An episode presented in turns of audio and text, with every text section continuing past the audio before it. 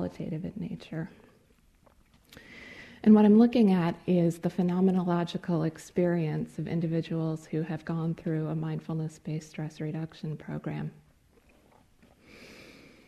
Um, I think that qualitative research in this little process of discovery, as it's been for me, has been a very parallel process to the um, process and exploration of meditation practice.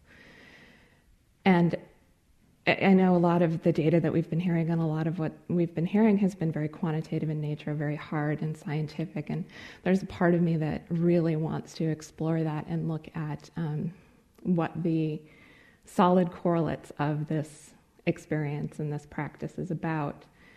However, I think as meditators and for those of us who are clinicians, um, qualitative research is an inherent part of this, whether it's within ourselves or whether we're looking at other individuals' experiences.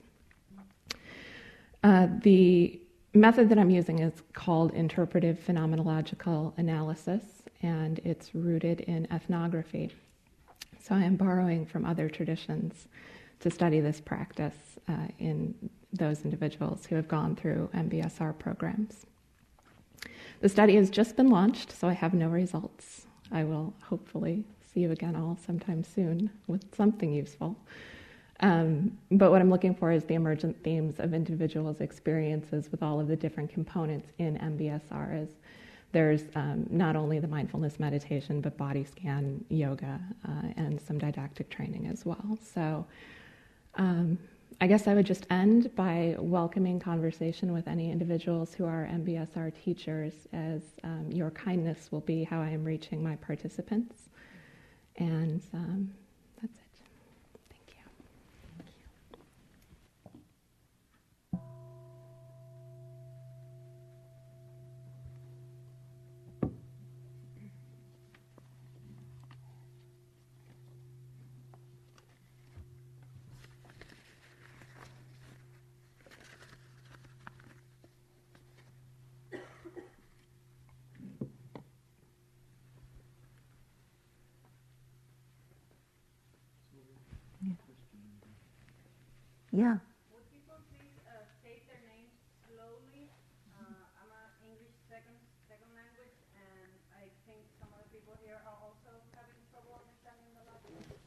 I'm sorry about that. That last person was Koren Ganis Wright.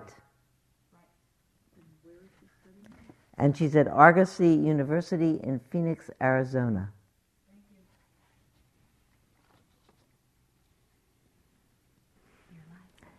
And this is Chad Johnson from the University of Oklahoma. Hello, not to be confused with the professional football player of the same name. we share the same level of conceit, but I'm much faster than he is. Um, I'm at the University of Oklahoma. I'm an assistant professor of human relations and a licensed psychologist. I'm also a project director in the Center of Applied Research for Nonprofit Organizations. uh, my primary area of research has been uh, the interface of spirituality and psychotherapy and, um, and several other things, but that's been primary. And I'm going to share a couple of projects that have to do with mindfulness that I'm very excited about. I'm also here with a, a colleague, Beth Fields, um, and I'll, I'll talk about the project we're working on together. The first project, uh, or one thing I'm very uh, interested in and excited about, are uh, like MBSR, mindfulness based stress reduction, and other kinds of um, evaluations or clinical research, um, sort of validating and providing empirical support for mindfulness or particularly body oriented psychotherapies. Um, I'm particularly interested in like Hakomi and sensorimotor, uh, Pat Ogden's work, sensorimotor psychotherapy which has very strong mindfulness um, components. I mean, it's, it's about mindfulness and using the body as a resource. So, one project that uh, a pilot study that I conducted with a, a colleague in Tulsa, Oklahoma, Linda Jacobs, um, was looking at uh, the use of sensorimotor psychotherapy uh, tr- with trauma survivors. These were um, women at a transitional living um, place. They had uh, they literally were hiding out. They'd left their homes, uh, abusive relationships, and were in a uh, private apartment setting. And so uh, we had a 12 week program that we evaluated. It was a small sample size. Um, we did find, and there were lots of confounds and no control group. Uh, we were hoping to have a control group, that didn't happen. but such is the life of applied research. And, but we did find trends. Um, we found several women that did Im- uh, improve in terms of their ability to resource their body and use it as a source of strength rather than fear and terror and avoiding it. Um, so that was good. Um, we also found that, uh, and this isn't, this is sort of common with any, this, the training was in a group setting. And the, and the other sort of significant finding we had was that uh, group cohesion was very strong. So doing this together seemed to help it. I mean, they could be talking about an Oprah book club and probably would have cohesed uh, too. But, um, but anyway, that was sort of a, another significant finding. Lastly, I'll, i want to share some exciting research that we're, um, with, with Beth and Linda, we're preparing, and it's, uh, we're wanting to partner together, University of Oklahoma, with uh, a nonprofit agency in Tulsa, Oklahoma called CenterWorks, um, which does apply mindfulness and yoga and other kinds of interventions. And one project that we're working on is uh, focusing on therapists, training therapists in mindfulness and in sensorimotor psychotherapy principles um, as self care. So, uh, with the hopes of it preventing vicarious trauma and um, burnout, compassion fatigue. Those of you who are therapists know what I'm talking about. Um, so, using these principles as a way to self care, and we do want to do this in a, a scientific way, having a control group, having a a group of therapists who go through this training. Um, I can't remember the author right now, but recently there was a study published um, similar using a mindfulness training therapist. They found that not only this wasn't looking at self care so much, but they found that the clients of these therapists significantly improved compared to a control group. So uh, we have high hopes. Um, a control group of therapists and their clients. So meaning that you know the, the therapists who had mindfulness, their clients did better. So those are the kind of things we expect to see and hope to see. That's it. Thank you. Thank you. My name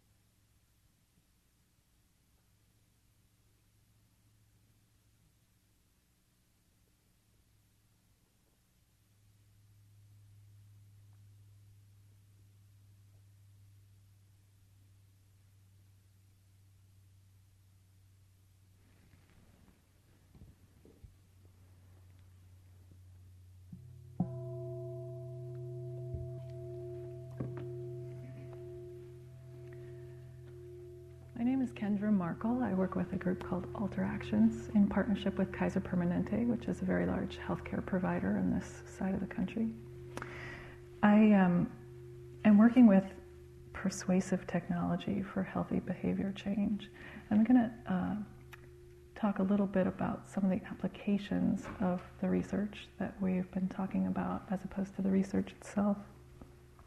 There's a lot of tools that we can use, um, and uh, technology is um, changing our culture and our world very, very rapidly. Some would say exponentially, and it's uh, it's causing some severe troubles in a lot of areas, but it's also opening up some wonderful opportunities, such as um, when people are chatting online with a machine versus chatting online with an actual person. People will volunteer much more personal information when they're talking with a machine, for example. Some very interesting things that people are noticing. Another example is that a lot of people um, carry their phone around and treat it as if it had social characteristics, like it's their little friend, right? It's their genie in their pocket. It's their, and so they trust their phone in ways that they don't necessarily trust their doctor, for example.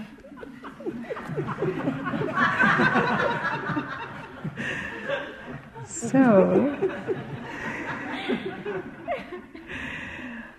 some of the um, things that people have said here oh, I just whip out my phone and I look it up on PubMed. You use your phone to get information, but what if you used your phone to get advice or reminders or other things that came from a trusted source? There's a lot of possibilities here, and the technology exists already. There's not a lot of people using it in this kind of way, so that's what I'm focused on. I'm working with Kaiser with real doctors and real patients. So it's really, really fascinating some of the things that we're doing and some of the things that we're noticing when people um, are using our programs and services. They number one, the compliance is really high, and uh, number two, people opt into these things over and over and over again. They just won't stop, which is very unusual. Um, compliance in the medical industry, in, in, case you don't know, is actually one of the big problems. Doctors say take this medication and patients don't do it. And then they come back three months later, they have the same problem. They say, Doc, help me. Did you take your medication? No. so it's very, very interesting. So I'm going to give you a couple other examples. Like, what if at bedtime for people who are very, very caught up in their minds and thinking and getting things done. What if your screensaver changed into something like stars fading in and your computer got a little bit darker, right? The lights dimmed. And then maybe um, Anushka's voice could come on there and say, you know, tuck yourself in, be compassionate with yourself, it's time to sleep. Things like that could actually be really effective for people that have a lot of trouble sleeping, right? The technology exists to do this kind of thing already. Another example is um, let's say you, you have made it your goal to learn to meditate and you have set yourself times to do it and you really want to do it. And then you miss a meditation. What if your phone rang and reminded you and said, you know, this is really important and I want you to stop right now and go do it. so a lot of it is a lot like virtual coaching through through tough times or tough moments. Like if you determine that you're going to quit smoking and you have a craving, you could whip out your phone or whip out whatever it is. I can't do it. I don't. I really want to smoke it, and then it could give you the right message at the right time. So these are some of the opportunities that technology is opening up for us. So two quick things. One is um, so far, we're basically working with user reported results. Was this effective in helping you relax? Yes, no, ratings. We need a research partner that can help us with the actual machinery to measure the difference in people's stress levels. There's some wonderful grants out there right now. The NIH has made it one of their top priorities to study, understand, and incent behavior change because of some of the huge problems that we're facing with obesity and chronic conditions. These are things that can be managed by changing your behavior, and yet 50% of people today have those conditions and don't change, even when their life is at stake. Um, so if you know of somebody that uh, is interested in a partner like that, um, please let me know. second thing is I invite you to sign up and play with some of our tools. Um, we have a number of them that we're working on this year, and if you uh, give me your email address, I will um, put you on a mailing list to make sure you get notified every time a new one comes out and you can play with it and tell me what you think. And lastly, if you do um, give me your email address on a little slip of paper, think about what kind of tool you would like for something that maybe you're working on in your life that you want to make change and you're finding some resistance to. And write that down too. Um, my name again is Kendra Markle, and you can reach me at alteractions.org. It's Kendra at alteractions.org.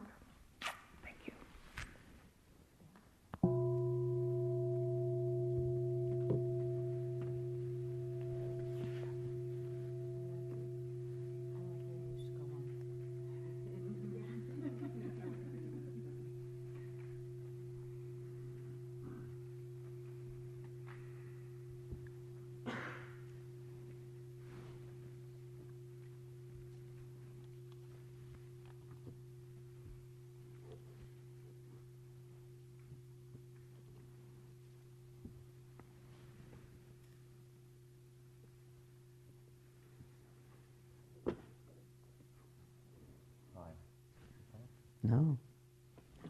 Great, thank you. Hi, I'm Daniel Levinson. I am a first year graduate student in Richie Davidson's lab. And uh, don't really have any data yet, uh, but I'm working on it. So, to give a brief description of what has come before that we're following up on, there was a study on um, adepts, Tibetan long term practitioners uh, doing shamatha meditation. And uh, we found uh, decreased activity in a brain area, uh, the medial prefrontal cortex, which is thought to be involved in um, something called the default mode network. Uh, this is a set of brain areas that is typically found to be active during rest when participants are laying in the scanner just looking at a fixation dot or a blank screen and tends to be deactivated when participants are given a task to do. Um, so, uh, one of the ways that I'm interested in following this up is to look at uh, participants when doing a very simple task. Um, I mean, we'll here have experience that is just watching the breath, and uh, ask them, is their mind wandering a lot? Um, hopefully replicating some previous studies that uh, Cliff mentioned the other day, um, finding that there was less mind wandering following meditation. Um, and then also see if there's a concomitant decrease in activity in the uh, area of the brain associated with uh, default network activity, um, activity during rest. So that's my main proposal. I'm I'll see what happens in the next year, but um, looking forward to doing the research.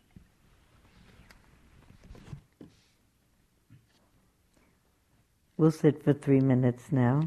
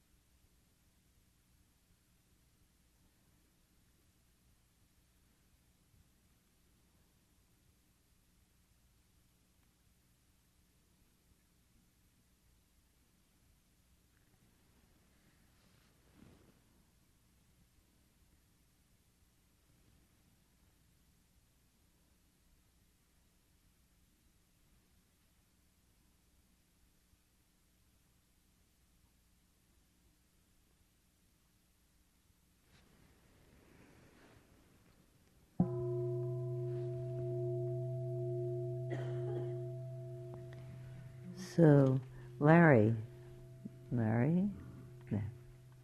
take your time. We'll have time after Larry for one more in this session, so uh, Michael Haggerty will be left next. Go. Whenever you want. I'd like to say a few words about some other people's research. About nine years ago, I joined Richie Davidson's lab at the University of Wisconsin in Madison, uh, com- uh, coming from a background in geophysics. So I used to measure the Earth's gravity and magnetic field, and I moved on to a much smaller sphere approximating the human head. But although it's smaller, it has much more going on inside of it. About three years into this adventure, the Dalai Lama came and visited the lab and toured the lab and expressed his appreciation for the scientific work we were doing.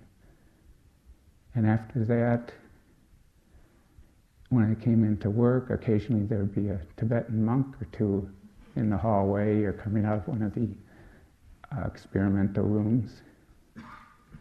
And this uh, led into uh, looking at the electrical signals. I worked with the nitty gritty of analyzing the signals while Richie and Antoine Lutz, whom Cliff mentioned yesterday, thought the grand, what the grand meanings of these things were.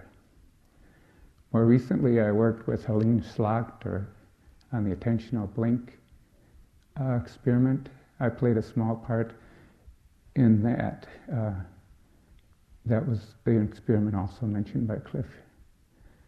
Um, Heleen is an excellent scientist and actually one of the best computer programmers I've ever met. Currently, Antoine's working on fMRI data from the meditation of the Tibetan monks and looking at relations between particular areas of the brain and heart rates.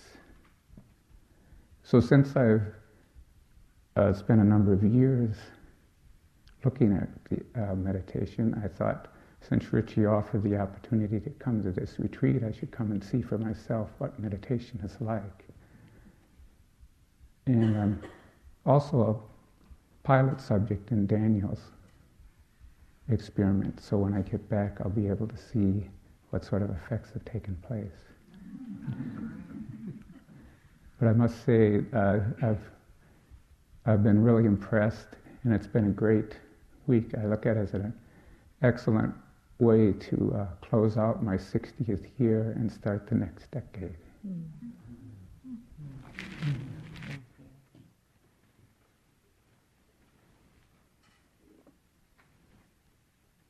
And we'll sit for three minutes.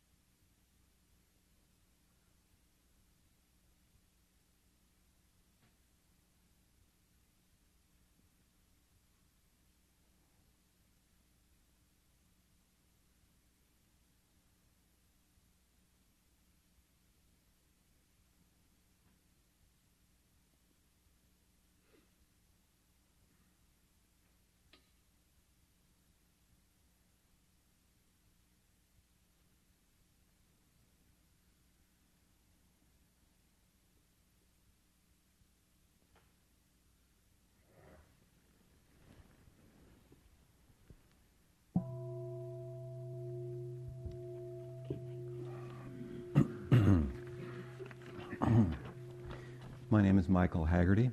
I'm also from UC Davis. Our research is uh, titled EEG Changes in Deep Concentration Meditation. Cliff has been measuring emotion regulation, mostly with respect to negative emotions. I'm from positive psychology, so I'm more interested in positive emotions. Most experts in positive psychology now say that if you want to be happy, you should have a meditation practice. That's one of the regimens they strongly recommend. Our research group upped the ante and asked, is there some meditation that can be make people ecstatically happy, blissfully happy? And in fact, there is. The Buddha talked about the eight jhanas, which are deep concentration meditations. And in fact, one of the teachers here at Spirit Rock has just published a book on the jhana meditations, too. That's Richard Shankman. Called Samadhi, yeah, also called Samadhi. uh, we are looking for EEG signatures of people who are concentrating in this way um, for two reasons. First, we're scientists, so we're interested in high signal to noise ratio. This is about the most different altered state that you can find in meditation relative to a resting state, so it should be easy to find a signal there. And second is we'd like to use those EEG signatures to help train people to become jhana meditators. Now, we don't expect to be able to do it without a teacher. You'll always need a teacher. But instead of taking five years, perhaps, to become a jhana meditator, it might only take three years, let's say, if you've got biofeedback as well. So that's uh, one of the other possibilities here. Well, our results uh, are nicely consistent with current brain theory. Uh, one of the things that people report is that internal verbalization fades, something that I wish my own meditation would do. Um, but sure enough, you look at the EEG signatures, and Broca and Wernicke's area reduce power in the gamma band and the beta band. So that's consistent with uh, current brain theory. Um, altered sense of personal boundaries. People have more of a connection with the universe, more of a sense of connection with the universe. And sure enough, the orientation area on the right side of the brain decreases power, also in the uh, beta and the uh, gamma areas. Uh, the one area that really increases power is the executive areas of the brain, which we would hope would be true, especially the anterior cingulate. Okay? So, all that's consistent with theory. We're going to be working on, uh, we have some fMRI data now to go deeper into the brain instead of just working on the cortex, because that's where the seat of many of the emotions lie. So, if this is going to be a blissful state, we'd like to see how, in what way, the bliss is being generated. Um, so I'm really in awe of the teachers and the students who work with us because it shows me what a great change we can make in our own brains in a relatively short period of time, both to increase bliss in the short term and also to increase insight into the human condition in the long term.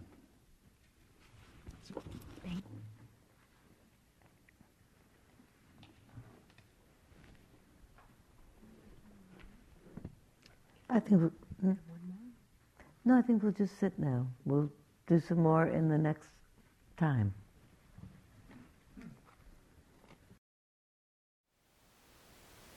Thank you for listening. To learn how you can support the teachers and Dharma Seed, please visit dharmaseed.org slash donate.